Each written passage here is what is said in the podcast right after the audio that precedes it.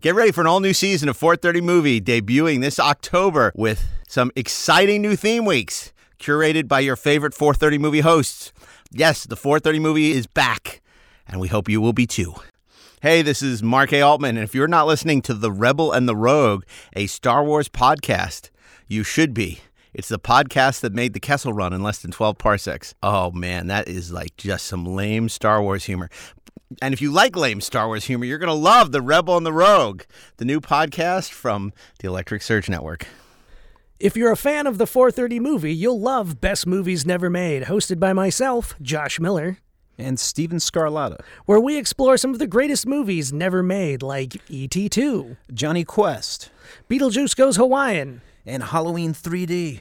New episodes available every other Monday, wherever you listen to podcasts.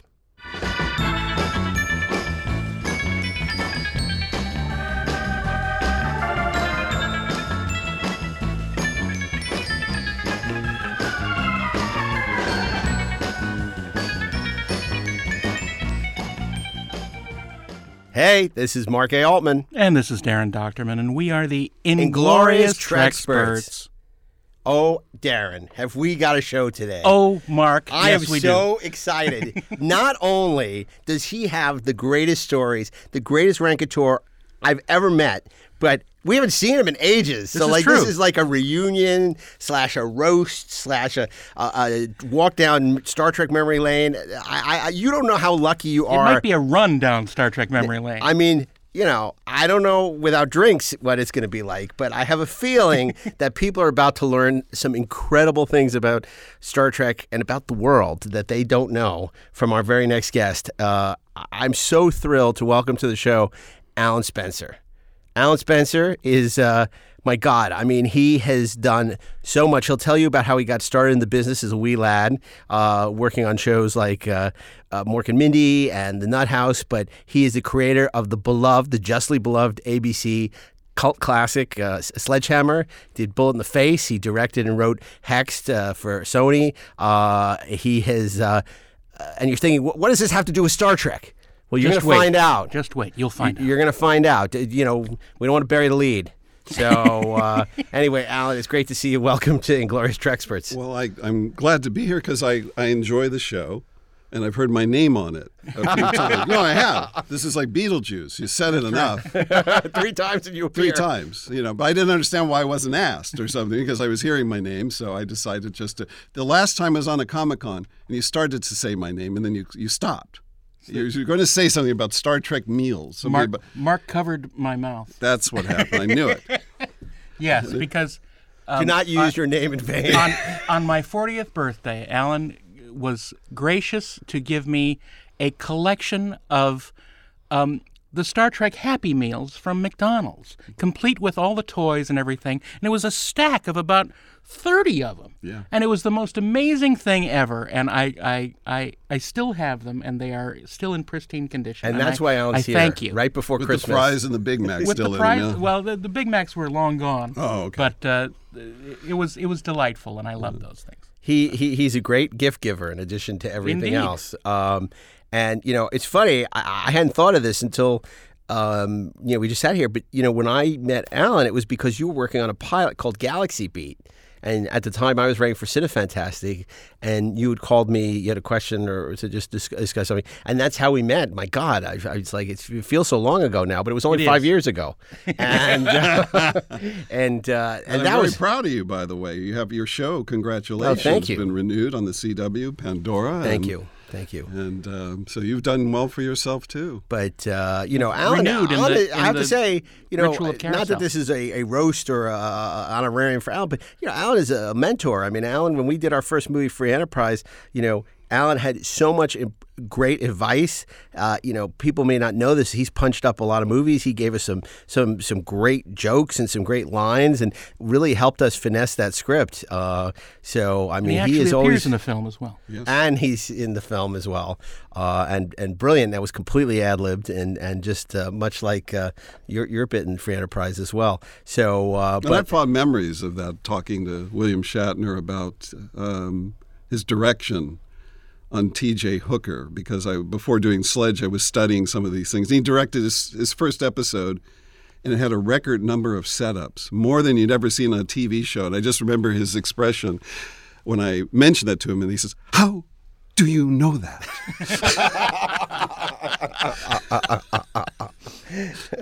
That's uh, right. Well, God, it it, it it brings back memories. That was a crazy, because that was those three crazy nights where we were over at the Chaplin Stages shooting that, that party. And of course, I mean, you did like four or five different versions of that scene. And they were all hysterical. Well, thank you. Um, anyway, so you said, still, the question remains, why is Alan here? Yeah, now we get it. You're friends with Alan Spencer. Yeah, but the thing about Alan is, and and he was at Paramount when Star Trek: The Motion Picture was happening.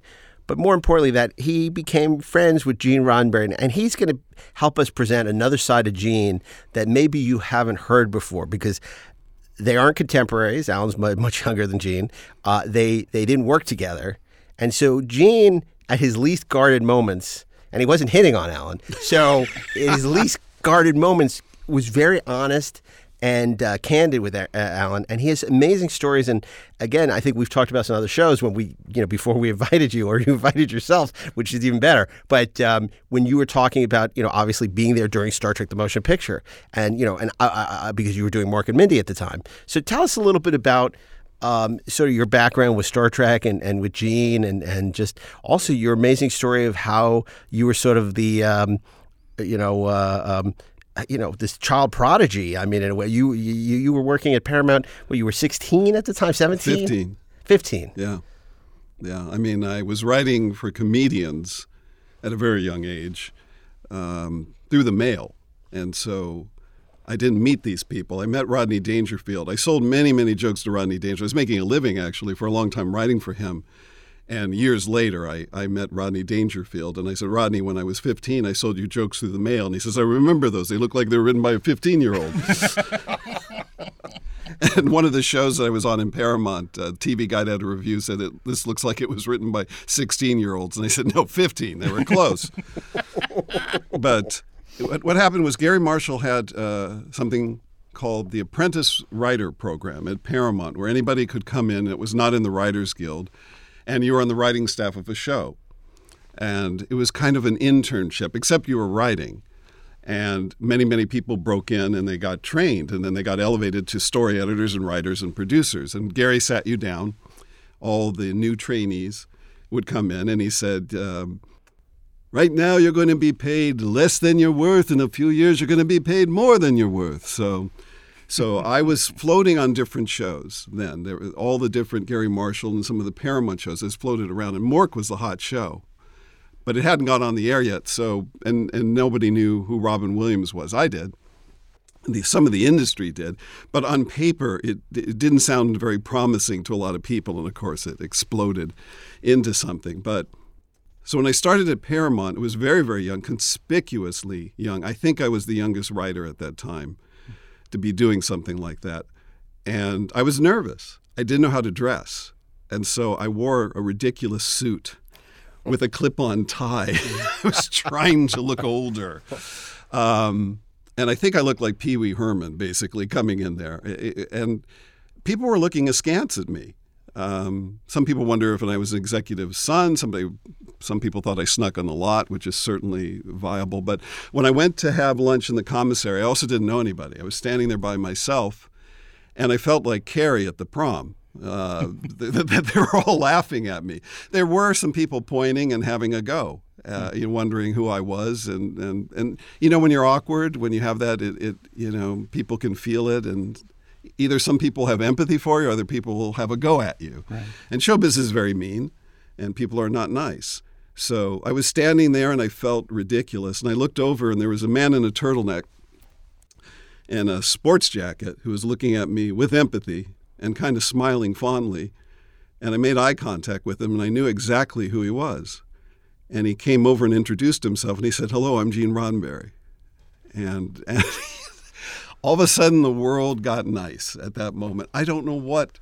He was just a gregarious guy. Yeah. And and and he and I said, uh, "I know who you are, Mister Roddenberry. What a, what a thrill to meet you." And he goes, "What are you doing here?" And I said, "I'm a writer." And, and he didn't look askance at that. A lot of other people didn't like hearing that. He goes, "Oh, they're hiring him young." And he says, what are you working on? I said, a show about an alien visiting Earth. He goes, oh, I had some experience with aliens, you know. And then I pulled my wallet out, the the height of geekdom, and I had to show him that I had a photo of Spock in my wallet. And you should have seen his expression. His eyes kind of glazed over. But he was cool about it. He goes, I have a, I have a bigger one in my office. You know? And he said, oh I don't remember your name. You seem like a nice lad. He said, come over to my office whenever you have a chance. Say hello. So uh, all of a sudden, and it was interesting because everybody in the commissary saw me talking to him, and they're just such whores. All of a sudden, they're like, yeah. oh, oh. He must oh. be somebody. Yes. Yeah. He could be the head of the studio. Yes. So, yes. In fact, Marty Feldman did that once. Marty Feldman was my, my good friend. There was a, a launch party for the last remake of Bojas. It was the first movie that he made for a multi-year deal. He had at Universal, and they had a reception at a place called Dharma Grab. And all the Universal execs were there, and agents and actors. They're all feting Marty Feldman, and I was the youngest person. I was too young to drink. Of course, I was still. And people wondered, who is that Marty? And Marty told them that I was uh, like Lou Wasserman's son or something. The chairman of M C A. Yeah, the chairman. Yeah, and he said, I'll be running the studio in a few years. So literally everyone there was kissing my ass. It was so horrific. Bringing me drinks and offering me cars. And, you know, yeah. No, there wasn't any blow. They they offered me clean needles, but uh, so it was just sort of funny. The next day at the Paramount commissary, I walked in, and Gene Roddenberry, I think he was there with Susan Sackett, was having lunch, and waved to me, hi, Alan, how's it going? And I was with some of the other writers from the show. They go, you know him? And I was like, yeah. Yeah, sure. Yeah. Don't you? Yeah, yeah. He knows my name. But, uh, you know, and I'd go to his office. I took him up on the, the offer. Now, this was during a period, too, there there was a, a lull there. When I think this could have been a crossover from the emeritus position that he was in. You know, there was a period there where he was just on the lot mm-hmm. answering fan mail. And then the phase two was gearing up. But I was around when it, the, the, the vaulting into the motion picture mm-hmm. and saw that happen. Mm-hmm. And it was like a... Uh, I mean, it was amazing. It was literally what from day to night as far as, you know, the level of importance, and witnessed all that going on. And I was in a good position to barter because everybody wanted tickets to Mork and Mindy. So I actually had, hey, can you get me tickets to that? Sure, you know. In exchange for that, I, I was, they actually put out a memo at Paramount because I was supposed to be an adult working on shows there. And they did say that they appreciated my interest in another production on the lot, but that I was not to spend anything past my lunch hour there. they, they, they appreciated my interest in the Star Trek movie, but I do have a job to do. Wow. Because I would lose track of time. Oh. I mean, you know, Robin Williams walked over. That was very funny. And he saw Persis Kambata, and he said, I, and hit with the head shaved, and they were playing Ilea, and he said, I wonder if that's the bald woman from Star Trek. And we saw Leonard Nimoy in full makeup. He goes, I think this could be the Star Trek set. Well, I mean, it, it, people don't realize also at the time, Mork and Mindy was a huge, huge hit for A B C. It was the number one show in and the country. And it helped really, I mean, this is coming on the heels of Happy Days and Laverne and Shirley, and, and it was just uh, a giant show for them. Thursday, it made Thursday nights for them. forty million viewers. Yeah. You know? So it was, the, the, it was ruling the lot, and... And the Star Trek movie was in production during that time. And it was unusual at the time because this is one of the few movies that was shot, the majority of it, I think the whole thing, on a studio lot, yeah. on that lot, right. With a few exceptions, I yeah. guess. Yeah, Vulcan was... And then they ended up reshooting Vulcan on the lot. In the tank, right? yeah. yeah. Yeah, yeah. And I believe we saw that. I wound up seeing all the movies in production with the exception of five and six. I would drop by mm-hmm. and... Uh, and see those things, but it was phenomenal. And also I experienced all the tension that was building up sure. with the problems the movie was encountering, because the next building was Taxi, and somewhere around there was the Star Trek editing room. Mm. And I knew something was up because I dropped by, and I became friendly with an assistant editor and some other people. I knew something was wrong because nobody was editing. I mean, they were sitting around. Waiting for footage to come in. You, you got it. You know? I, I, wow. There was a cryptic statement being made. I go, how's it going here? And he goes, what do you mean? It's like defensive. Uh, you know, I mean, how's the, how's the movie looking or whatever? And he goes, what do you mean? I, I, I said, well, you're you're editing it, right? It, it It comes out in, what, December seventh? The editor said, and I quote, a movie called Star Trek: The Motion Picture will come out on December seventh. very paranoid about it. Send him over to write Mork and Mindy, and you could have stayed over at Star Trek. Oh, yeah. Yeah. But, you know, but it was interesting because one of my favorite memories of that time is one of the reasons I wanted to come here is there's a cottage industry a little bit, I, and I guess you probably talked about it here because you've been defenders of it, of, of, of people occasionally bashing Gene Roddenberry, have their own agenda to take shots at him, uh, casting aspersions about him as a writer or, or as a producer. And they all have their agendas. And nobody else gets this. I don't understand it. You know, Rod Serling doesn't get it, Ian Fleming. Mm-hmm. There are no there, there are no books coming out going, uh, you know, th- bashing these people. But I feel it really started with Herb Solow. Yes. You yeah. know, and that book, Star Trek: The Real Story, or whatever it was called, The Untold right. Story. And he made a video with it, too, yeah. where, where he showed that he didn't have really a great on-camera presence. And, and even roped in Grant Tinker in there, who was more diplomatic, but uh-huh. there was an axe to grind right. uh, that some of these people certainly had about it. But the, the Herb Solow thing offended me. And then, of course, there are memoirs of assistants that are mistresses where you say, like, you know, Gene Roddenberry and I would take bubble baths. I, you know, I, I don't need to to see. You know, what what what what does that? I read that book. Yeah, you did. I, and some things you can never unsee, you know? And it's really unfortunate. Yeah, I mean, it's just, you know, nobody's writing a book going like Rod Serling would collect matches and make little houses and then burn him down. And, you know, I guess in the case of Rod Serling, I think because he was the host, he was so intrinsically, it's the same way Hitchcock on Alfred Hitchcock Presents. You know, nobody talks about Norman Lloyd, you know, and nobody talks about, uh, you know, uh, his, his partners on that. But, but with Star Trek, you know, everyone and their uncle takes credit for Star Trek. And Hitchcock, by the way, there's some of that. Remember Saul Bass? Oh yeah, sure, mm-hmm. Saul absolutely. Bass right. took cre- who's a talented was a talented man. Didn't need to take credit for. He didn't need to take credit for it. He took credits. He kept claiming that he directed the shower scene, right? right. And um, and everybody said that he wasn't there. It wasn't true. I remember he, he would tell some story that Hitchcock looked at him and said, "You take this." It doesn't sound like Hitchcock. yeah, no, no. I, I think I'll go have lunch. You yeah. shoot the shower yeah. scene. But it's a contagious thing because then an A D that was on Psycho was offended and said, you know, I was there. Mister Hitchcock directed every sequence that did not happen. Yeah. And then they mentioned the Martin Balsam murder, and he said, well, I directed that.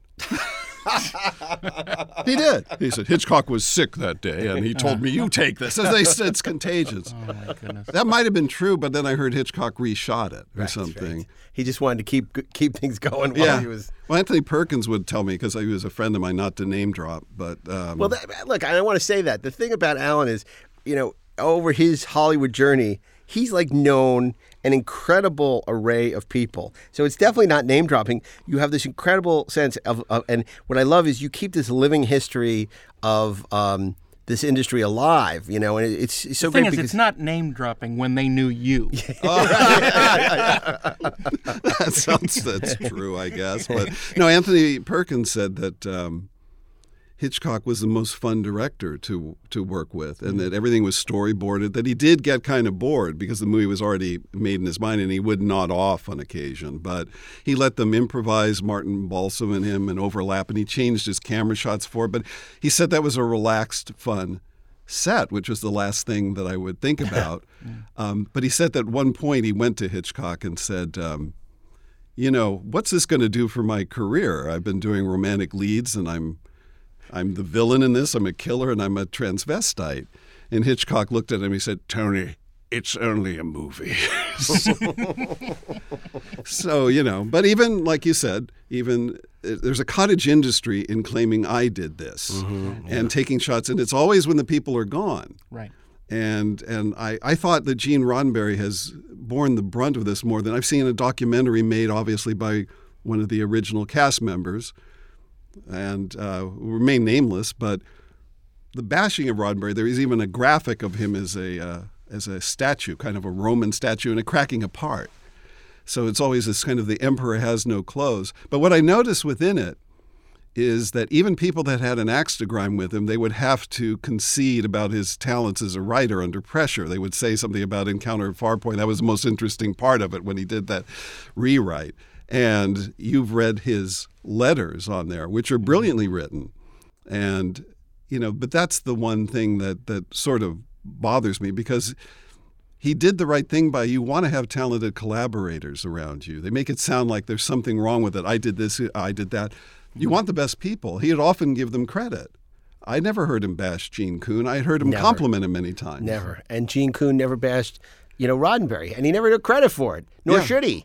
Yeah. You know, he took this clay that that um, Gene had, you know, helped form and just sculpted it into an even better, you know, I mean, he was there to support Gene's vision, you know, for lack of a better word, and he did it brilliantly. And that's why, you know, we always sing the praises of Gene Coon, but there was, there would have been nothing without Gene. And, and again, we go back to the original memos we've quoted many times on the show.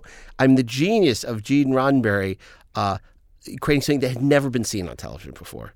You know, and it's not just about the progressive vision. It's not just about the optimism, but something as simple as, you know, the turbo lifts or a computer that could answer questions. I mean, that's why people talk about Star Trek feels dated now. It's like because Gene Roddenberry saw the future thirty years early, maybe not three hundred years early, but thirty. I mean, it, fifty years early. I mean, it's it's it's incredible. I mean, he truly was, and this term is thrown around a lot, genius, visionary. But in, in Gene Roddenberry's, those words apply completely. Yes, and he embraced it in real life and walked the walk. Because uh, I was going to say one of my fondest memories.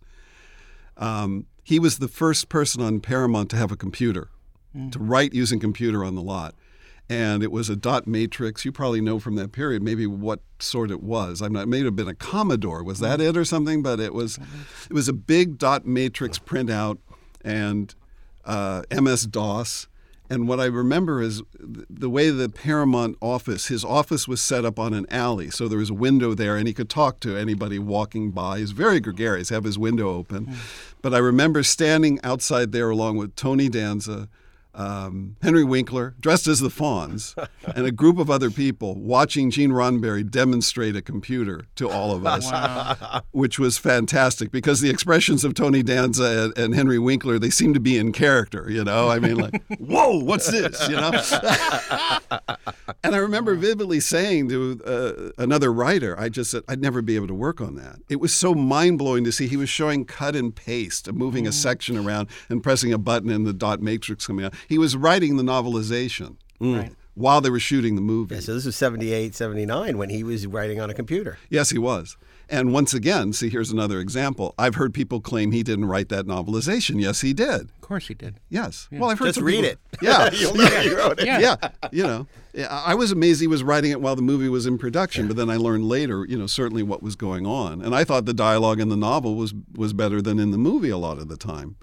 Um, I thought it was wonderful, actually. But he, he, you know, and he was paid a lot of money for it. four hundred thousand dollars. Yeah. yeah. In nineteen seventy-eight. Wow. I mean, uh, Livingston to this day is still complaining about it.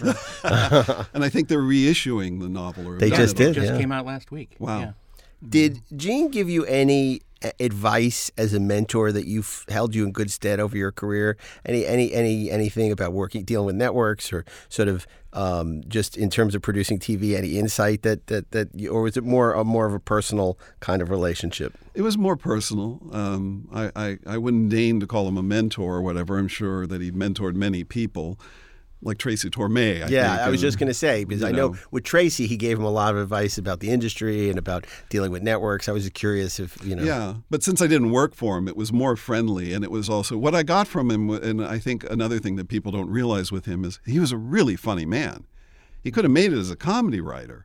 I'd had tears in my eyes at some of the stuff that he would say. And I, I thought Pretty Maids All in a Row was pretty wild. And he appreciated comedy mm. a, a lot and had a lot of respect for it. And he understood, he understood, you know, Buster Keaton and Max Sennett and things like that. He had a wide range of interests.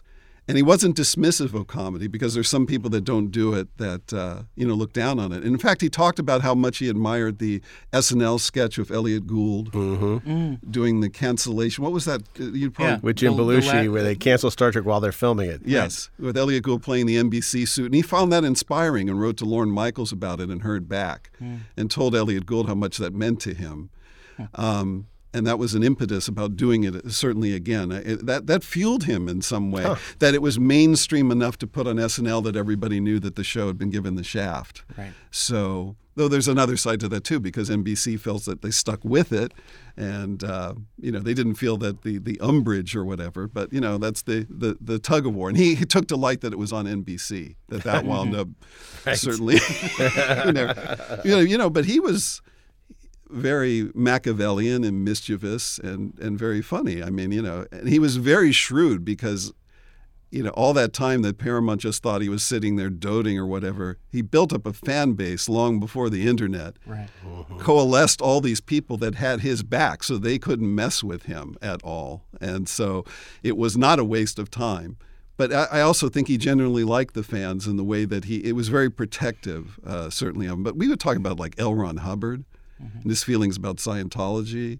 Um, what did he say? Because, you know, it was interesting when I was interviewing um, Greg Strangis uh, about, um, for the book, about uh, uh, his version of Star Trek Next Generation, which was uh, developed before uh, Gene's.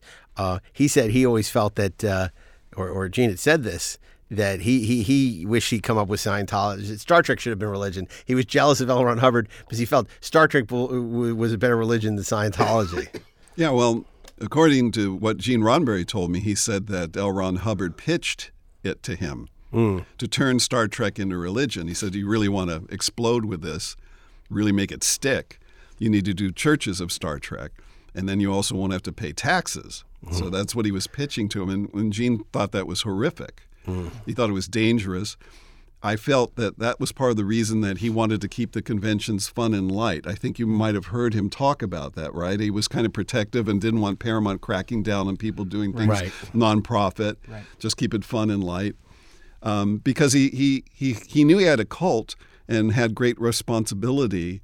He, you know, he mentioned if I had a bad day or something, a hangover, said the wrong thing, somebody could leap off a bridge. You know, it's a, he he was concerned about the control and manipulation of mm. minds, and he he would say that politicians would come to him and offer him money to endorse them mm. at a Star Trek convention, a lot of money. Mm.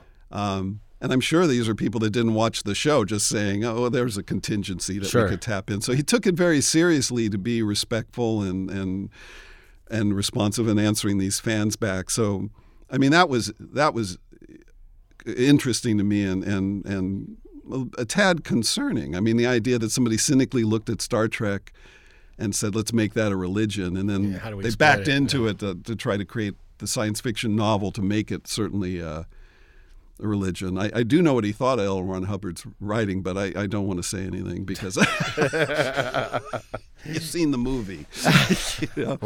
But, you know, and Gene was um, had strong aversions towards certain religious beliefs and worship and deity, and that was always a theme in the in, in the, the show. work. Yeah, yeah. And and they and he, you were the one writing about the the Captain Kirk fighting Jesus at right. some point. Um, that's the other thing that, that that Paramount would had done with him a little bit in the wake of the movie, making him a scapegoat for all of it, and it wasn't his fault. Um, but they would always say that he had a wild, crazy idea about a, a, a sequel they shot down about uh, having to assassinate J F K to get history back on track.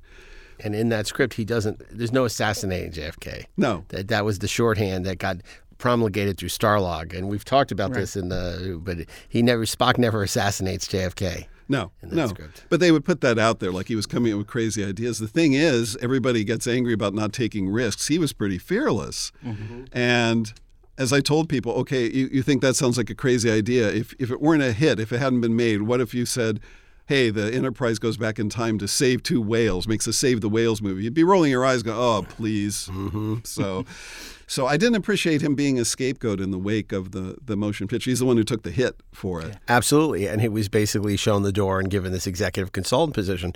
But, I, you know, I, I know when you were there, one of the things you were privy to were um, soundstage full of um, uh, prints of mm-hmm. the, the, the, the, the infamous, you know, uh, the, the, them print, literally uh, printing prints of uh, Star Trek to get them to theaters the day that the movie was premiering. Right. And yeah. you were there, an eyewitness to all this insanity. I was working late, and I was actually feeling the anxiety level of these executives in those ensuing weeks. I was there when Don Steele, who was an executive there at the time, it was a few months before, um, had a big kind of uh, expose. It was like... Uh, It It was a licensee Licensees, yeah. m- meeting, and it was outdoors. Right.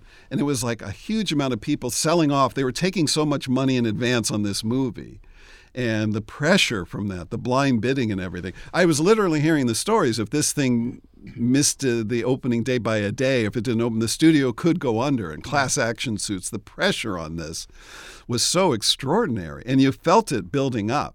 And they were trying to mask it from the workaday reporters. I mean, now it would be on T M Z all the time. And uh, but, yeah, I, I remember seeing them bringing in the printing uh, for the, the, the prints of the film, mm-hmm. doing it on a soundstage there. I was there hearing scoring going on, you know, twenty-four seven. They had orchestras there. I think they were scoring at Fox, you said, but they had some orchestras there. I don't know, doing patch-up work, but there were orchestras on call like twenty-four hours. Mm. It was it was pretty amazing, and and, and the editors were certainly under pressure. I, I mean, I was hearing that the editor was the one who showed me the special effects when they were doing the V'ger flyover. They also told me originally the movie was going to be three hours. Did you ever hear this? No, no. It's going to be three hours. That's why I had an intermission. They said it was going to have an, an overture and an intermission. Mm. They were going to make it like a road show. Yeah.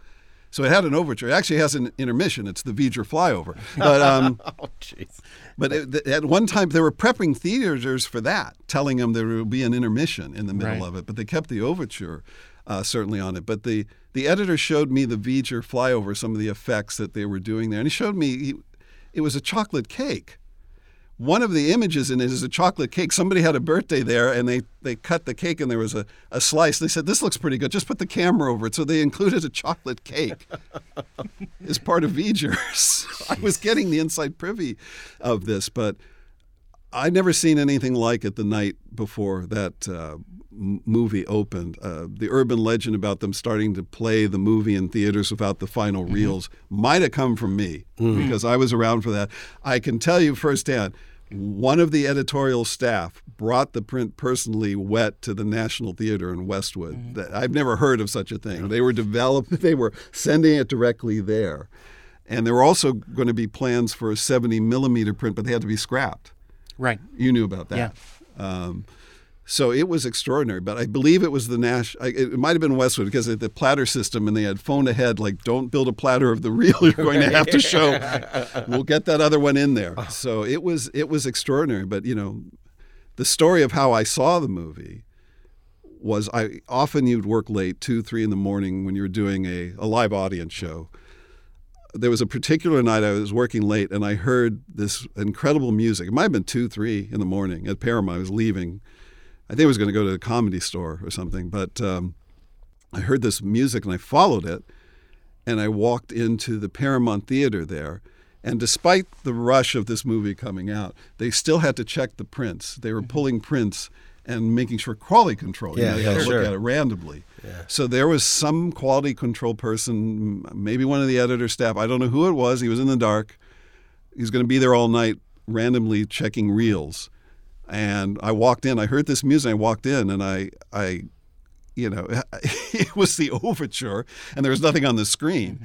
And all of a sudden, the title came up, and it said uh, a Gene Roddenberry prediction of a, a Robert Wise film. And I went, I think this is Star Trek: The Motion Picture. And the guy knew I was there. And it's it's like, screw it. It's so late. He turned the light on so I could sit down. So I watched it out of sequence, some of the reels. And but I watched it the, the fortnight, you know, before right. it came out. I saw the the movie. Sometimes they'd show two reels in a row, the same thing. But I did see the whole film there. And, I mean, the dawn came up, and I was riveted by it. It was such a exciting thing. And I told Gene Roddenberry later, I said, I really enjoyed the movie. He goes, where'd you see it? I said, did you, where, where did you see it? I saw it in town. And uh, how was the audience response? I said, there was nobody there. And he went, what? And I said, I, then I told him what had happened. I, said, I saw a preview. So mean. Yeah. But it was um, it was remarkable. And the sigh of relief from that coming out. I, I mean, you've talked about it before, so I don't want to read it. It came dangerously close yeah. to not making it. It yeah. was... Uh, but, you know, for him to take the hit on it, it was their own fault.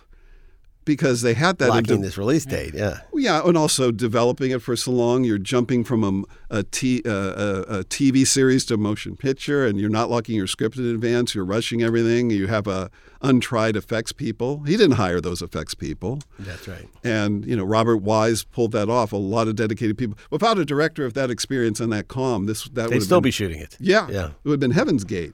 Yeah. Um, but for him to take the hit on it, but you know, once again, he was the figurehead. He, he was always kind of, he had to protect that project because the executives just didn't understand. He told me once that a, a top executive, remain nameless, um, asked him how, how he came up with the idea for the lightsaber. Hmm. Unbelievable. Yes, yeah. Good, yeah. Yeah. Good. He said he, he said he told him, "You're in the neighborhood." so, so, you know. And there was an executive who referred to when they did the cheaper movie, the the Wrath of Khan. He said the idiots don't know the difference between the budget. It referred to you know fans as idiots. So yeah. He was protecting certainly against that. There was some antipathy or lack of it. Sid Sheinberg had, I think, had told Leonard Nimoy saying that you can fill up conventions, you'll never fill up theaters across the country. So you know, there was this antipathy towards this, yeah. and he was very vigilant in protecting it, and and and rightfully so because if you don't. I had a similar experience, and I've done a Blu-ray commentary for a movie I was peripherally involved with, which was called uh, The Return of Maxwell Smart, produced in nineteen seventy-nine, released as The Nude Bomb. The disparity between those titles mm-hmm. tells you what happens. Mm-hmm. Um, and it was a similar situation where it was going to be an M O W, and then the focus group said, let's make it a movie, and so they rushed it. They had eighteen drafts trying to pull this together, and they had a start date. And the exec producer of the original show said, you need to wait. I'm dealing with another project. And, you know, I'm uh, this is about Star Trek, but the parallel is, you know, basically the same when you have people that don't know the show and chaos going on. And if there's nobody protecting chaos it. Chaos going on. Yes. Get Smart movie. I mentioned that. Yes, exactly. With, spelled with a K. Um, if there's no one protecting this, um, it all falls apart, and the original creators get the blame. Yeah. Well, let's you know? talk about that because it's a good analogy because, of course, and for a lot of people who grew up on Star Trek, particularly in syndication, they also grew up on Get Smart.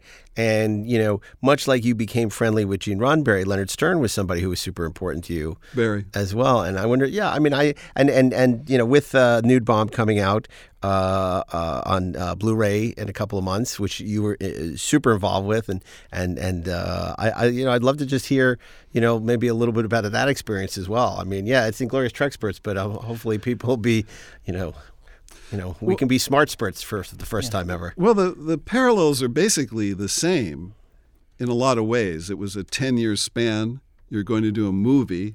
And movies are different than a T V show, and executives don't want it to be television. Right. So they're bringing in elements to it. In in the in the case of the motion picture, which is justifiable, they were emphasizing special effects, mm-hmm. which you had to do in the wake of Star Wars.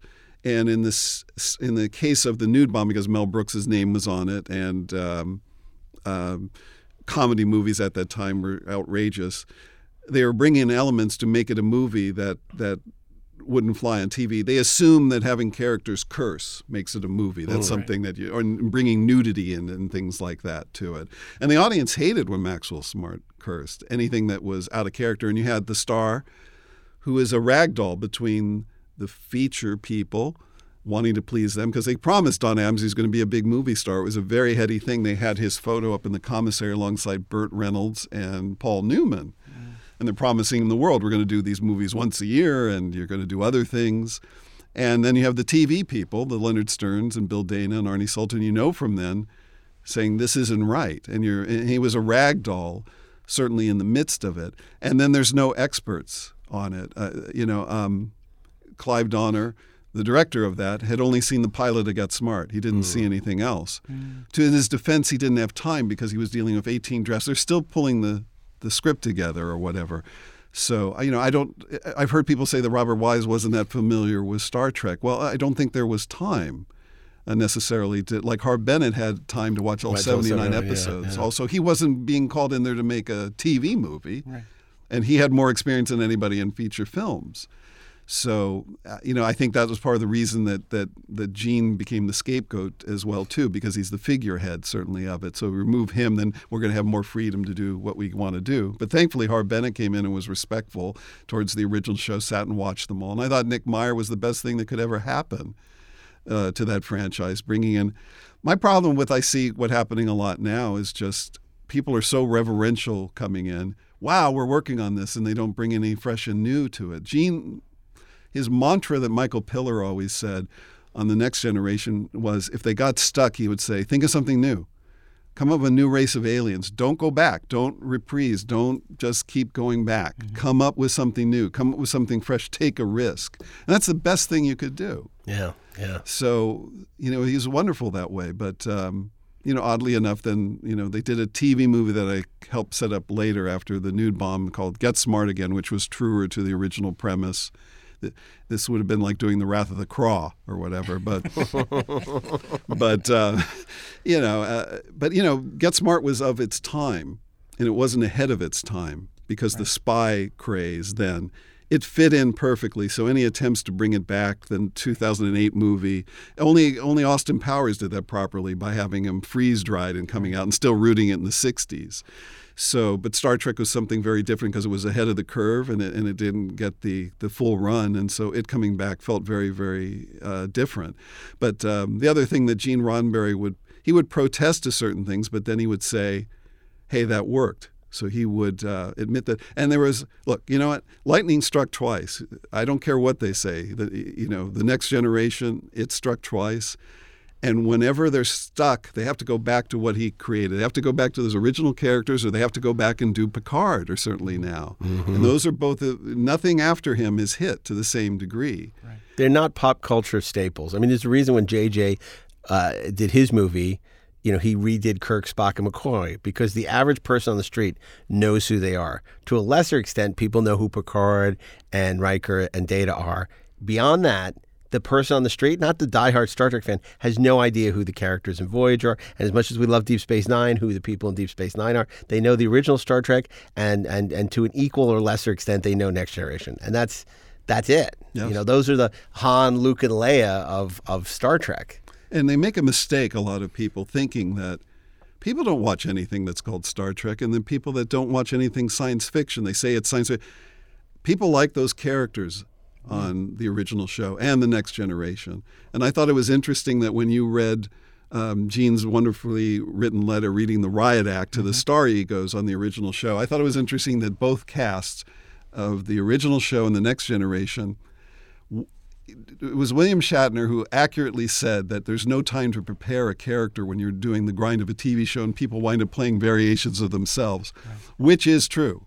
And having worked with Don Adams, he was very much like Maxwell Smart. Mm. I could say it. I mean, he he had said, I can handle this stunt myself. I don't want, and they said, please, no, use the stunt. But no, I can do it myself. I can handle it.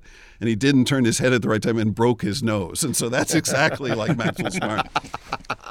And so, which was very endearing. But, you know, if you listen to interviews, uh, you know, I'm sorry, Leonard Nimoy still sounded like Spock to me in a lot of the yes. ways, his diction and everything. And, absolutely. And Shatner sounds like Captain Kirk when you hear him. So what I thought was interesting is that that letter spoke to a family of characters um, that loved each other but had a lot of conflict. Right. And then The Next Generation didn't have conflict, and that cast got along better than anybody. Yes. But both shows worked, and it, it mirrored, the casting mirrored what was going on with within the show. Yeah. yeah, that's a good point. And, you know, he cast both shows. I know he had help, obviously. There were other people there. Sure. And I've always thought that Rick Berman has addressed Gene Roddenberry properly. Mm-hmm. You know, he's always spoke well. Michael Piller always spoke certainly well. I'm aware of the foibles. And you became pretty friendly with Michael Piller. Very much so. Yeah. Very much so. And the thing that's missing to me, um, uh, to this, when somebody comes in like Nicholas Meyer, who makes time after time and writes The seven percent Solution, they know how to entertain, and then they bring that to Star Trek, and they make it personal. They put a stamp in it. Mm-hmm. They, you know, they change it to a certain degree. You can't change it so much, but they're bringing something different to it. And it's usually, a, you know, J J. Abrams did that, I felt, in a way, by making a movie. That was the first time there was a movie budget, his bringing a love of Star Wars to that and making something on that level, no matter what you think of the movie. Sure. That was a movie. And it was the first time something had been produced in a, in a while, that sure. since the first. Um, but Michael Piller made the writing personal. You know, when he wrote The Best of Both Worlds, he was debating whether or not to stay with the show, and he gave that trait to Riker. Right. And I don't see people putting their personal traits into yeah. it. They watch the show and then they're they're writing it again. Well, you make a good point. I mean, and, and nobody understood how to do Star Trek better than Gene. You know, maybe there were people who could do it better, but, you know, he he set the template. He understood it better than anybody. And the good thing is, is we have Gene here to tell us his philosophy of how you do good Star Trek. And yeah, maybe this is something that well, let me do. explain the one before you do that. What happened? Uh, what I when you talk about mentorship, this is the one thing, uh, which is the reason I wanted to show show up here. One of many reasons, besides you being my friends. I would talk to Gene about how to give notes, and and how he would approach this. And he'd also talk about his frustrations making the movie, about when they would ignore what he was saying. That was by rote, or talking with a Paramount executive who looked at his watch mm. during their lunch, because you know contractually they had to talk to him. Did you? I don't know if you knew this. Mm-hmm. They had to have a certain block of amount of time that he would be met with and consulted upon. Mm. And, and one executive who I, I know who he is was looking at his watch during the lunch, you know, and then Roddenberry said, "Am I keeping you?" So he would write these notes, and there's a lot of egos going on. Harv Bennett, in an interview in one of the books, it said something about Roddenberry's notes were mostly ranting and nothing much we could use. There was some resentment there, because I realize a lot of the resentment and the axe to grind comes from, it's always going to be Gene's, like you said. It will never be yours. You're only you're always going to be toiling. You're a custodian. Yeah, you're toiling in that field, mm-hmm. you know, and unlike the other, other quote-unquote franchises, which I think is a nasty name, um, you know, it's always going to be Ian Fleming's James Bond. You do your thing, but it's not going to erase that. Anything done with the Twilight Zone, you know, the, the specter of uh, Rod Serling's going to be there. And there were, I mean, have you? I don't know if you talked about this. You know, Rod Serling and Gene were friendly, right? We've never talked about that actually. On oh. the show. Not on the show. Yeah. They admired each other, and they were friendly, and you th- they would have. They were friends, and Gene Roddenberry was personally asked by the family to eulogize Rod Serling at his funeral, which he did. And I think that speaks to the mantle of, of Gene Roddenberry and how he was revered by that man. Mm-hmm. They, there was nobody nobody better in the industry, they felt, to eulogize him. And Gene delivered a beautiful eulogy. There are excerpts of it online. I asked uh, Rod Serling's daughter if she had it, and she said she didn't. Um, but she said it was a beautiful eulogy. He talked about, I miss the man. He says, you're going to talk about his writing. And he says, those are the tools he used. Mm. He says, the typewriter's still here. I miss the man. But he believed in the optimism, optimistic view of the future, and he felt that Serling was more pessimistic, mm-hmm. certainly, about things. But he felt within that pessimism and some of the twist endings and the downcast, he was trying to teach us to be better. So he said that was his view, mm-hmm. certainly, of optimism. And a third season episode, The Empath, yeah. Um, even though Gene was gone for the third uh, season, uh, Serling, I, Gene had said something about Serling had a conversation about I would never have ended it that that way, where the aliens in there that are, uh, it, it was like a twist. He said, he said, you gave to serve man a happy ending. Mm. And so I would, I would love to have heard their lunches, yeah. you know, yeah. uh, together. But back to this, Gene Roddenberry shared with me some of the notes that he gave on the movies after, um, you know, I'd heard about this. And I read them, and they're phenomenal. And I think I gave a copy to you. Mm-hmm.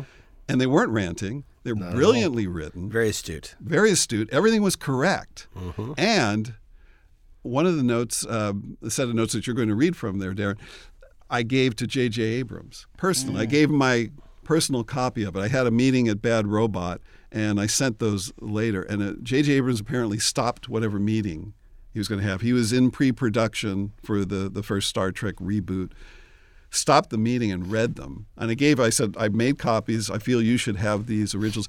They used so many notes. These were notes given for the Search for Spock mm-hmm. that weren't used. He implemented them in this, this Star Trek movie. And I heard they started trying to seek out more of Roddenberry's notes on the movies. Um, Uh, before you read the two of the keynotes that Gene gave, uh, which I enjoyed, he, he in The Search for Spock, Scotty rigs the Enterprise to go on autopilot, saying a trainee and two monkeys. Go yeah, right? yeah. Gene Roddenberry says, "You mean to tell me that this massive starship doesn't already have an automation right, to run in its own?" Right, right.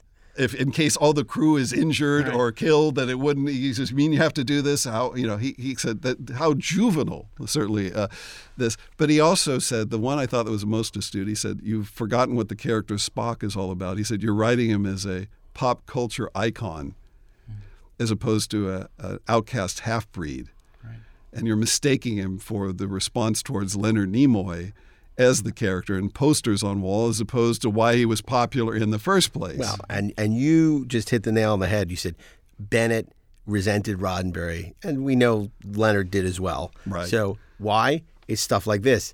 You know, Hart Bennett wrote Star Trek three, and then he gets this the, the you know the twenty pages or eighteen pages of notes on everything that's wrong with it, and I would say probably eighty percent of that is absolutely correct. Correct. And so of course. He's going to resent that. It's the same thing where Leonard thinks, I'm finally in the driver's seat, you know, and, and you know, Leonard's saying, very respectfully, I might say that, those memos are very respectful. Yes. You know, he's not saying, you know, I'm all-seeing, all-knowing. He's saying, this is my perception. And he was and, trying to be helpful. And it was almost to uh, to uh, complete, uh, almost everything's ignored. And I think that goes to when we did our Star Trek three episode, everything we feel is dopey and doesn't work and it's not taking Star Trek seriously enough.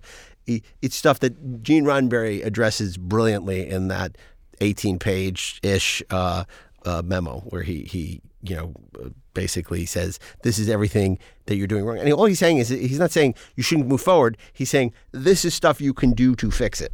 This is correct. And he also, by the way, um, one of the notes in Star Trek three they used in Star Trek four, and he didn't get credit for it. He said, if you're going to destroy the Enterprise, you have to give the promise of a new ship, a new commission. He wanted them to take the Excelsior from Star Trek three and at the end rename it that. But they wound up, the ending of Star Trek four was a note that he gave, certainly in Star Trek three. But the what what what Darren is going to channel now, what I thought was the most interesting part of those notes is he predicted the decline of what was going to happen to Star Trek, which eventually did. I mean, I don't know how you evaluate the current state of it, um, but he... it certainly did crash and burn there for a certain period, was dormant. And he was warning them about what eventually certainly happened. And that's the section that I thought was amazingly prescient, prescient yeah. and, and showed that he knew he, he, his finger was on the pulse of this at all times. So this is a section of the notes where he predicted what would happen with Star Trek. A short digression now to something which may be of value. While puzzling over format questions in this draft, I realized that no single one of my comments concerned an item absolutely necessary to the Star Trek format. Yet the sum of these items were clearly very important. With that, I finally began to understand a bit more about why people have had so many difficulties with the Trek format over the years. Most T V shows have had a format which is pretty much the sum of the main characters, their location and situation, plus the kind of drama or comedy intended. The character of Star Trek, however, resulted in a format which extends beyond just those elements, a fact which may explain its unusual effect on some audiences. Its format includes the main characters, the starship, the space adventure, but these are only the more visible parts of a mosaic kind of format which includes many other things, both large and small. Formats of this type are somewhat analogous to the feather mosaic, which makes a bird capable of flight. While the important large quill feathers are necessary, as with a drama's main character and place and situation, there is also a network of smaller feathers which are equally necessary, even though no single one of them is vital to flight. Plucking a handful of these, however, will make flight noticeably clumsy, and after that each succeeding small feather lost may be the one that makes flight impossible. Wow. So that is exactly, yeah. I mean, you know, we'll let, the, we'll let it speak for itself. Nitpicking. Yeah. You know, all the stuff that he was certainly uh, talking about. What... Um, The other aspect uh, that I wanted to bring up is that um, a couple of points. Gene, and, and this is the other feeling certainly I have about this, and at one point I was the young green writer, and uh, so maybe it applies to me, but Gene was writing from life experience. Right. It was very personal, and when we would talk, and sometimes have drinks in the office. And sometimes I wasn't alone. I mean, it was kind of, there was a certain magic hour you could go in there and he would hold court, and it was really a lot of fun. But there's a big difference when somebody is writing science fiction that is recounting stories of, of being a cop or a Pan Am pilot, surviving plane crashes in the Syrian desert, right, telling people to play dead as bandits pick through them. He was a real adventurer. And that's what he was pulling from. And the the thing that he said that made me in, it, laugh so hard, I was near tears. It was a little tipsy. I mean, I think we went to Lucy's Al Adobe or something. Right across the street from yeah. He said that uh, there's a little difference in the science fiction of, you know, I'm writing from, you know, my fantasies, what kind of airline pilot I want to be. There's a little bit of a difference, you know, if you're writing from that as opposed to, you know, Sidney Modesto jerking off watching Buck Rogers, you know? But,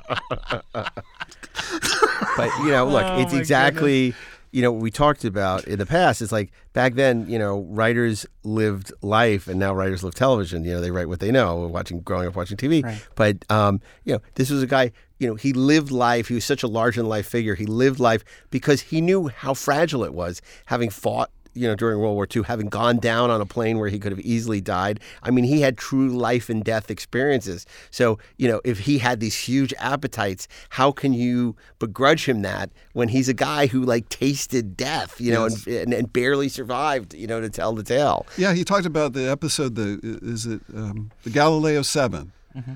and he said that some people wrote to him and said, Um, look, people died. There were people that didn't make it through. People died on the planet. How can you end the episode? Everybody's sitting around laughing. You know, it was like a light episode. And and he said, that's how you survive. Mm-hmm. You know, it's celebrating being alive. He said, you're celebrating who's still with us and you got through it. And he said, it's a relief of tension. He yeah. said, you know, he said, we laughed after we made it out of the plane crash. You could make jokes about it, but he said, that's how you survive. He said, otherwise you're going to spend the rest of your life screaming. Right.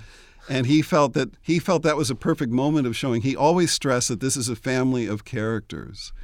And I remember I was doing the second season of Sledgehammer when The Next Generation debuted, and I stayed in the office um, because it debuted in prime time. And some of the other writers uh, stayed too and watched it.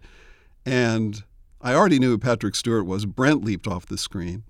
And the first thing, it was like, he's got a great family of characters here. I mean, and he's certainly, of course, corrected later, but, you know, they didn't have to recast. Mm-hmm. Those mm-hmm. characters stayed true to themselves. They deepened them, but it was, the template was certainly there. And what I remember is I called him the next day at Paramount and told him how much I in, enjoyed it. And I said, I remember that you said at one point, uh, they could never pay me enough to do a series again. And I said, here you are doing it. What changed your mind? He said, they paid me enough. That's oh, I love that. Hysterical. Wow. And, you know, obviously, I mean, this is something that you love because, you know, both Quester tapes and Data were a huge influence on you when you did your C B S pilot, Tomorrow Man, with Julian Sands, yeah. which I don't think gets enough credit. You know, it's a wonderful uh, pilot that, that, you know, has the D N A of that in his bones. Yeah, I mean, I'm I'm still, look, his unsold pilots, just because a pilot is unsold, there's nothing wrong with it. The Quester tapes and Spectre, mm-hmm. both were terrific. And, and, you know, obviously the seeds of Data and Quester, and Spectre was long before, I guess, X-Files. But, I mean, that was like Sherlock Holmes and the supernatural. I often wondered how, and then wasn't it, was it, there was Earth two and there was Genesis two right, or something? Right, or Planet Earth and Genesis two, right. You know.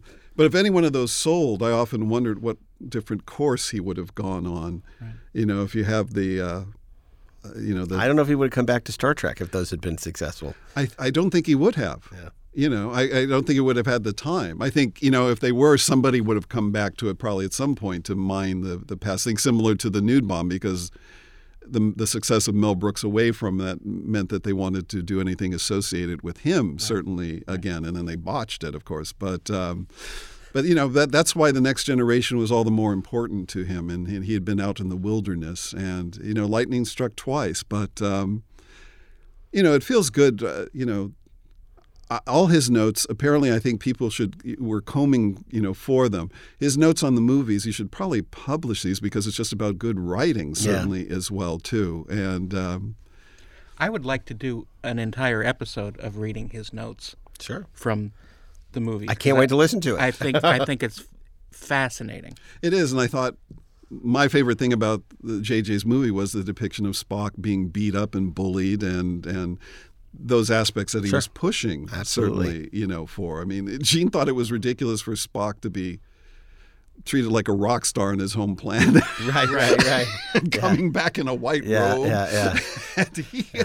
And again, that goes to your, you said it yourself, the Star Trek three note, which is you're confusing the pop culture icon of Spock with Spock in the show. Well, and that's when they had that scene where the big processional passed all the uh, uh, Vulcan people taking him to the temple yes. where the uh, uh, Faltor Pan was going to take place.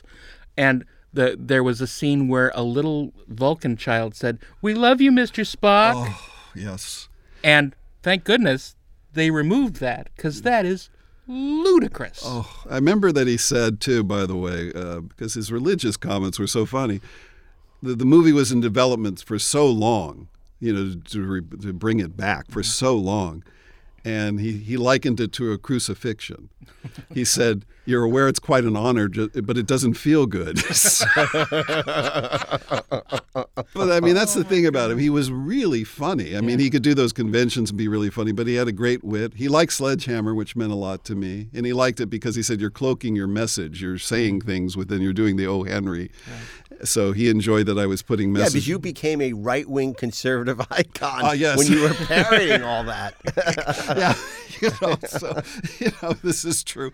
And he was very progressive. I mean, I think, you know, he wanted to have gay characters on the show uh, involved, and they were pushing back. So, I mean, he was not old school. If anything, his thinking was so radical sometimes it would take them years to catch up, certainly with him. But he certainly made me laugh. When they dedicated a building to him at Paramount, he said, um, I get paid to daydream every day. And I go to an office and, you know, Paramount pays me more than I deserve. And he said, and they make for themselves more than they deserve. So he was yeah. constantly irreverent. And, um, but, you know, I, you know, I, it's not my genre that I certainly toil in, but, uh, you know, I like the original show, that, that cast, and I like T N G. It's just because I like hanging with those characters, and I haven't seen that since. I mean, I appreciate Deep Space Nine is different, and that they're doing something different there, and that works. And uh, but you know, ever since then, I you know the darkness, the mythology. I don't need to know the history of the Federation as much. I just kind of like the, Patrick Stewart and William Shatner drove those shows. They're surrounded by great people, but the personalities of the captains mm-hmm. certainly uh, you know said a lot. And Roddenberry would talk about that a lot, about an airline pilot, about the the confidence that is instilled mm-hmm. when you get on a plane by a certain, he said if you saw Shatner in a cockpit, you'd just be calm through a flight. You could right. be like weathering a storm or something like, and if that voice came on there, everything's all right, just stay calm, you know. Right. And he said that was the kind of air, airline pilot he wanted to be. So, uh, you know. But you say, I mean, it's not this genre you're associated with. Obviously, you know, uh, you, you know, you're very associated uh, with your success in comedy, and of course, uh, you know, a mentor in um, Mel Brooks, uh, which is a whole other story. But yet, you you've dabbled in sci-fi besides The Tomorrow Man. I mean, you know, we mentioned Galaxy Beat, and you cast what Gregory Harrison yeah. from the Logan's Run T V series. Yes, you know. So, I mean, you, your love of sci-fi, you know. Uh, comes through even in a lot of the, the comedy that you, you you do. And that's another show that I can't believe didn't get picked up, because that was a wonderful pilot. Well, you know, certainly everybody feels Galaxy Quest was the their favorite Star Trek movie, so yeah. the comedy addressed so much. And I guess they're going to do a Fathom screening of it, and they show a documentary yeah. uh, about the behind the scenes of that. Because once again, by what that went through, through the editing, mm-hmm. people didn't understand Galaxy Quest. Some of the executives didn't understand Star Trek and what it means to people. It's not one thing. People can look at it differently and see different things in it. I mean, it... it, it what was interesting about Gene's note in there, he's just saying it's many things, and you can pluck some stuff out and it's still going to be fine, but you take too much of it and then it's it's it's lost. I I you know, I, I, I think it's interesting, the excitement for Picard and seeing Brent come back and all of that. But you know, once again, you got to go back to his D N A every time, as as As you should. But you kind of, it's interesting, are the Gene Whisperer, because you talk about, you know, you had a wonderful relationship with Michael, but also, you know, many of the executives who were involved with some of the later Star Trek pic- pictures where, you know, you proved to sort of be, a, a, I guess enough time has passed to say you were a sounding board to yeah. a lot of these people. I with gave a, a title to one of them. You know, and, and it was like you were sort of like this secret, like, advisor behind the throne, and, um, Uh, you know, Michael really, you know, uh, valued your input and, and uh, respected you, you know, so much because, you know, I think there was always this, chi- even in the later years where Star Trek started to get more respect, the chip on their shoulders, like nobody in the industry knows who we are. Nobody takes us seriously. So when somebody with like you, who's had so much success, comes and says, I'm a huge fan of the show, they're like, really? You know, yeah. re- you? What I learned with the actors, and certainly I learned that when they were doing the movie, Star Trek actors want to talk about everything else in show business except Star Trek. They are happy to talk. They want to talk about anything, like sure. their horoscope. They're happy. They want to talk about Star Trek. They're yeah. grateful that you know they are and want to change the subject. You right. know, talk about politics or whatever. Because but. when you talked to Brent, you talked about his work and everything but. Oh, yeah. He's a great singer, Broadway, a huge talent. I consider him up there with Gene Wilder and Danny Kaye level performer. He's wonderful. And, uh, and Patrick Stewart, when I met him, I was talking about Shakespeare, and he his posture changed. Because I was talking about I, Claudius, and I saw some Shakespeare. He stood up straight and says, there are a few of your kind that knew my work from before. So, and I think, you know, I hadn't thought about this in a long time. You might have been the one to give us the advice when we were trying to get Shatner for Free Enterprise. Don't talk to him about Star Trek. Correct. Because we famously, you know, we we talked about Saturday Night Live. We talked about him on Fridays, all this stuff. Never, you know, I said we want you because you were in Star Trek, but because you're a great comedian, you know, and all your great comedic work. And obviously that that that worked. Um, I could always talk to Anthony Perkins about Psycho. He didn't want to talk about it all the time. But since I knew all his other work and stage, right. I enjoyed him in Les Miserables, and I could talk about his writing last year. I, the floodgates. Anytime I wanted to ask something about Psycho, he was happy to. Because you would earn the right at yeah, that I'd point. Earn the right. Yeah, he'd yeah. bring it up, which uh. I was impressed, certainly. With. My favorite thing is I called him once. I've, it was a business call. It happened to be on Halloween. And I said, I guess I better let you go. And he goes, I, I, I don't want to keep you. He goes, why? And I says, well, I'm, I'm sure you have a lot of, you know, it's Halloween. I'm sure you got kids coming to the door. And he says, not a lot of trick-or-treaters come to this house. Oh my God! I did tell them when they were making the sequels to Psycho, is wouldn't word of mouth kill this motel? Wouldn't somebody not stay? I guess they didn't have Yelp then, but then they wouldn't get bad Yelp reviews because their victims are dead. Yeah. They'd let out a Yelp. Yeah, they would. you, know? you know, for fans of our sister show, four thirty Movie, we we we have to. We I we'd be remiss if we didn't say we owe a debt of gratitude to Alan Spencer because Alan was the one who introduced us to the Oscar. That's correct. You which know, is coming out on Blu-ray. Which is That's coming correct. out on Blu-ray, and uh, we've talked about the Oscar a lot on four thirty Movie. What it was, uh, you know, it was on our Films About Filmmaking Week. We talked about it on Guilty Pleasures, but you know, Alan was the one who hit us to the Oscar. Absolutely. And uh, if you know, we, we should do a whole nother episode on Pretty Maids All in a Row. By the way, oh, we we we we, we should. Tarantino loves that movie. I, it's what ten favorite movies of all time. He said. Yeah, and I think it's. Gene Roddenberry would love the idea that Tarantino trying to take a crack at, uh, and he knows the show well, yeah. you know, and what he would bring to it. He all Gene wanted people to bring different things to it, and the you know these interviews. I mean, Harve Bennett did a great job and everything, but you know Harve Bennett's I think angst to grind is that he wanted. He wanted Gene Roddenberry to bless him and saying you're the the man now, and he never said that. No, yeah. and he can't. And why know, would he? Why yeah. would he? he Plus.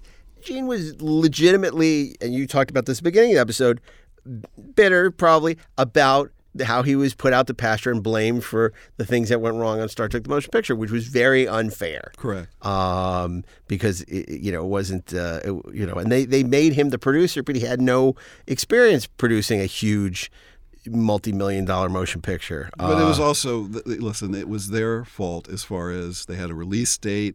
It was a train that was out of control. Yeah. And if they if they could have waited a year and developed and locked a script, but you know, like I said, I saw it on the return of Maxwell Smart. You can't take an M O W and just bump it up to They're a movie. They're the ones that took the brakes off the truck. Correct. Yeah, yeah. yeah. You know, and it, it, it was called the Return of Maxwell Smart, and then they called it the Nude Bomb because Jennings Lang wanted a provocative title. He made a movie called Swashbuckler, um, and he wanted to title that one the Blarney Cock because that was the name of the ship. I thought that would be more provocative and get people talking. Sure, it'd get talk, you know, it would be playing at the Pussycat Theater if it's called the Blood Pirate Movie. I mean, it, it was just amazing. So they call it the Nude Bomb. It was going to be called Would You Believe the Nude Bomb? So at least it was that. Right. And then they dropped it and put out a memo saying it's called the Nude Bomb. And Don Adams left a message on my machine saying it's being called the Nude Bomb, and I think the foreign title is We're Screwed. And and uh, but you know what happened afterwards? And this is studio thinking, and this would apply to. they had to go back to the Locke movie and put before the Universal logo, it's time to Get Smart, because the marketing department said, there's no title of Get Smart or anything to do right. with Get Smart yeah. in this movie. Right. right. And so this is the kind of thinking. Imagine if they released Star Trek: The Motion Picture. This is their thinking, and they just called it The Motion Picture. right, right, right. Don't call it Star Trek. Say, well, well, the poster has the ship. They'll probably figure it out that it is. But, you know, it's a runaway train. And, and the thing is, everyone else becomes an expert on it. Uh, or they're, this is what a movie now. Yeah, they start yeah. lecturing. Mm-hmm. But, you know, Star Trek: The Motion Picture, it made money. It was it still su- it made a lot of money. But before we get to Motion Picture, mm-hmm.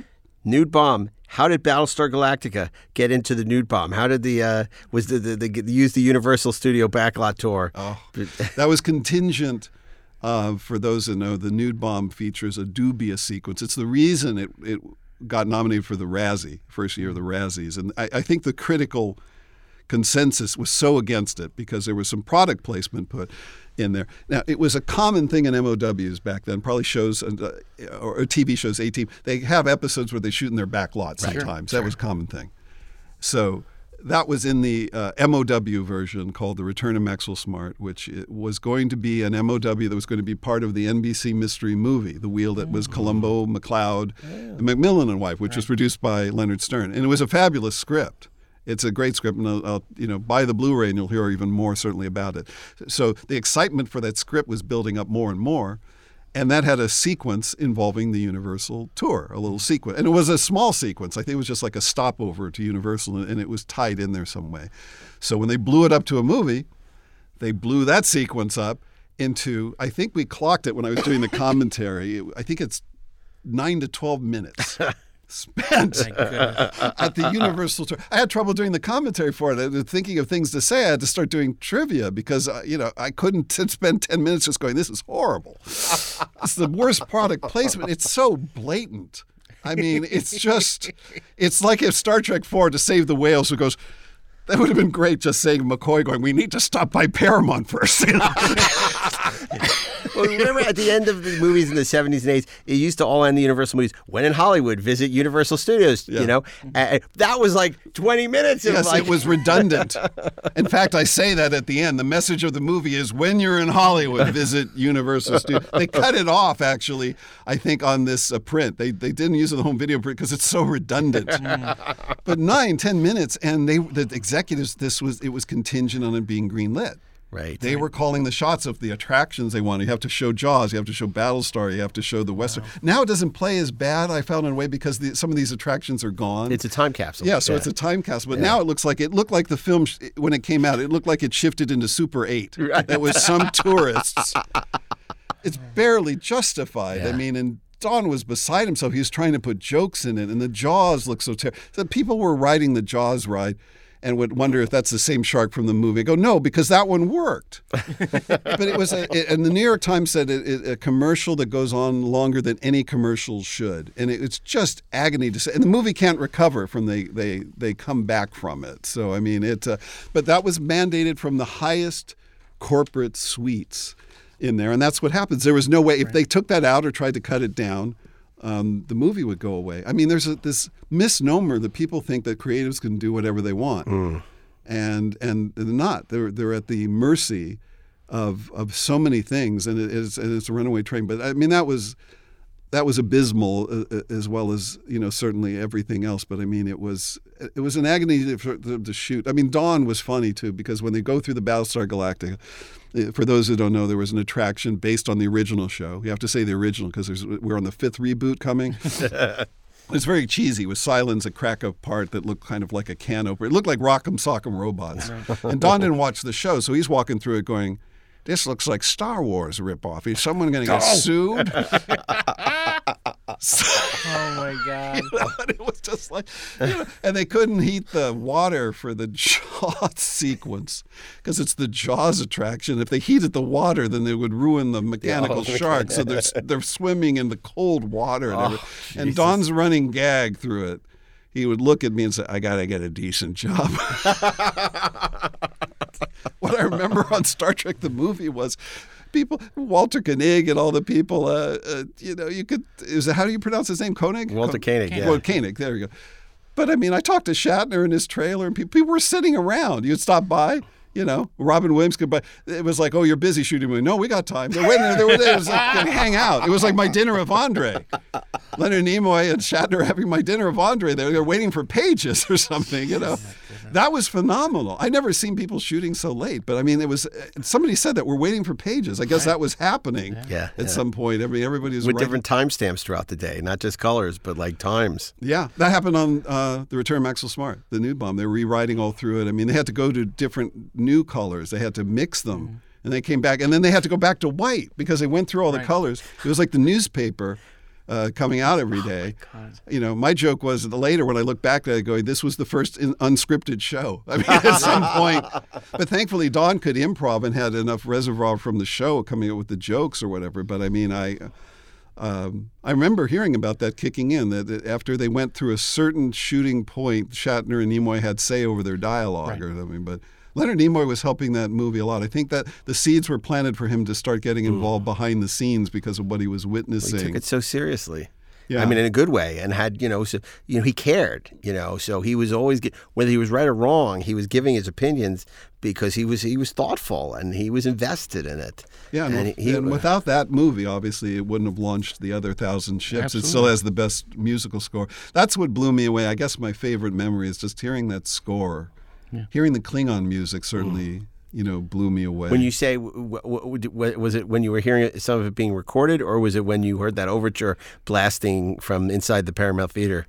Both, I think. Yeah. I think I heard record. I knew there was a, there was orchestras twenty-four hours. I know they were recording at Fox, but there was some pickup orchestra there yeah, late at night. Maybe, you know? you know, when they were finishing, it's possible that they couldn't get time on the Fox stage, and they had to do, you know, pickups for some of those scenes. You know what I think it is, Mark, because the studios have their overhead. So I think because if you're going to be going all night, I think there was some advantage or savings. If to be at Paramount. Yeah, yeah. You know, there's the overhead. They charge with everything. I heard they had done pickups of the original theme that they were dropping in. Ooh. And there were some pickups and things they were doing because of the way the movie was just being put around. But there was an orchestra there, like, you know, all night or something it's on quite, call. It's quite possible they were rehearsing. That could be.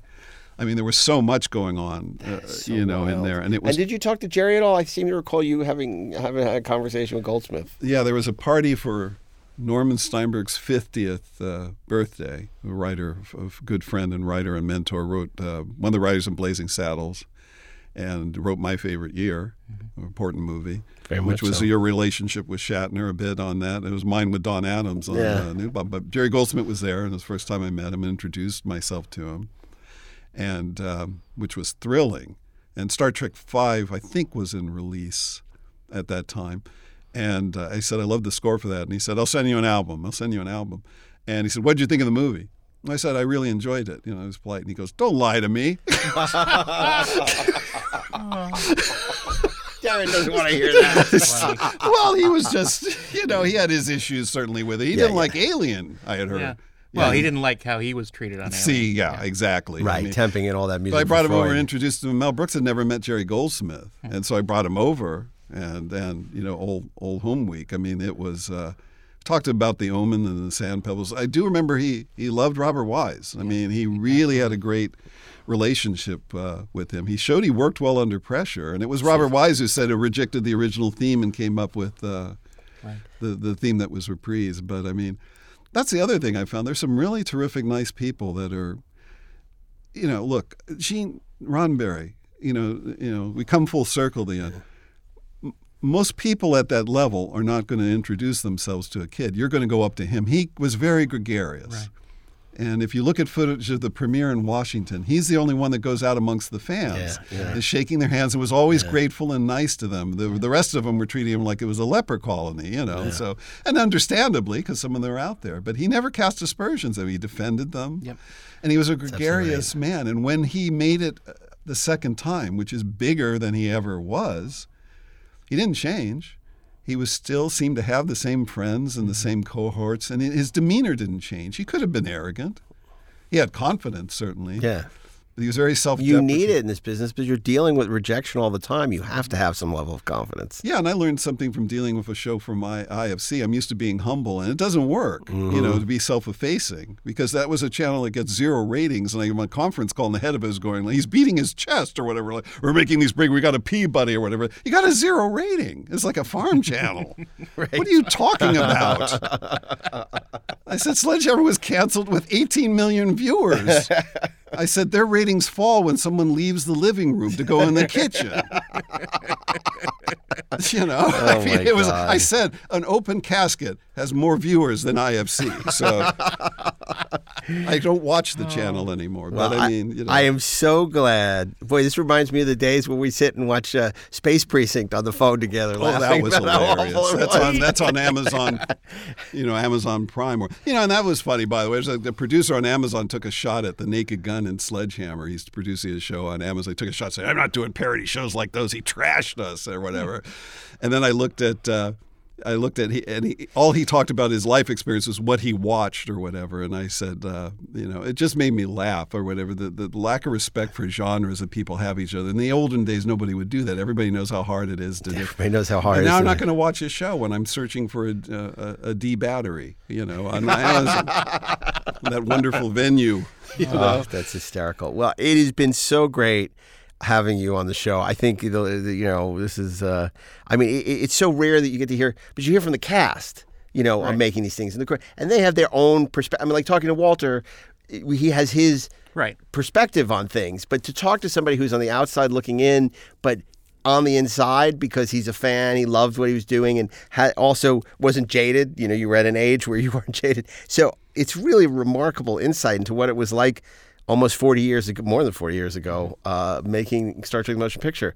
You know, this, uh, you know, of all the, the episodes we've done honoring the legacy of Star Trek: The Motion Picture, uh, I mean, this is, you know, this is what it was like. You know, I mean, Alan really, it was like a time machine. It was a time going back. People like look- Leonard Stern, look, Gene Roddenberry, uh, you know, George Lucas, you know, Rod Serling, um, Ian Fleming. They made your childhood.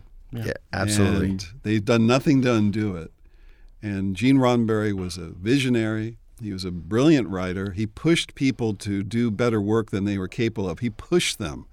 He never made a script worse.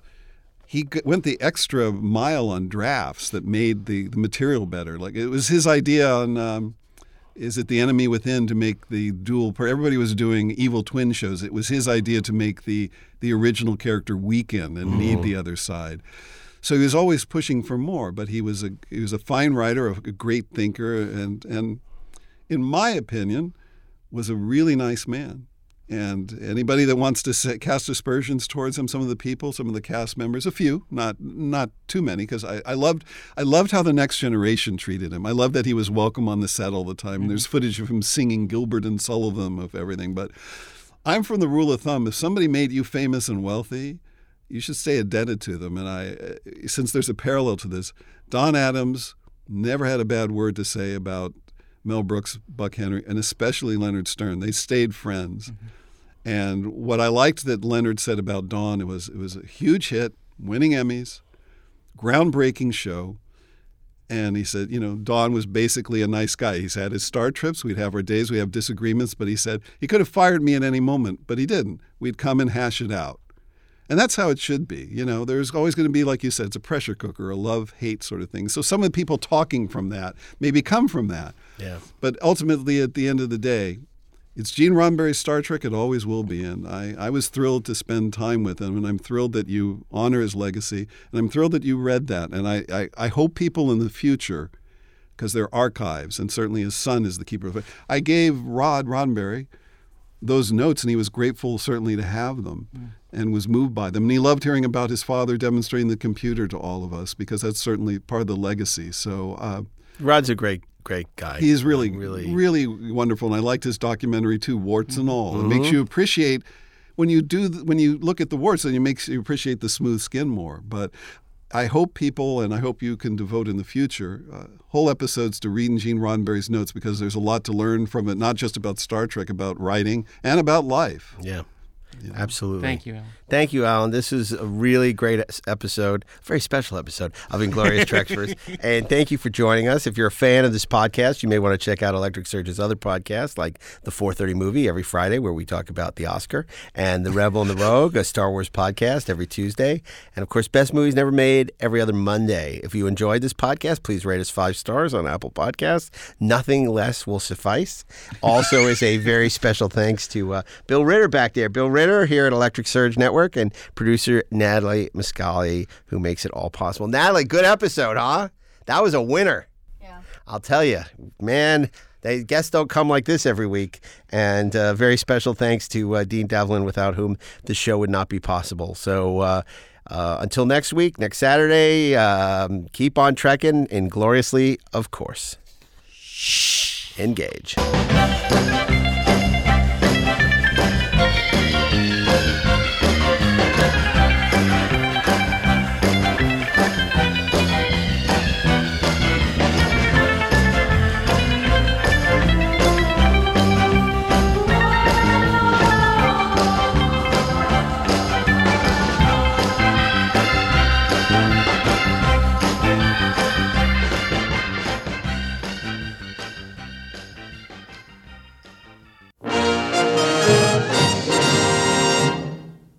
This show is produced by Dean Devlin and Mark A. Altman and is an Electric Surge Network production.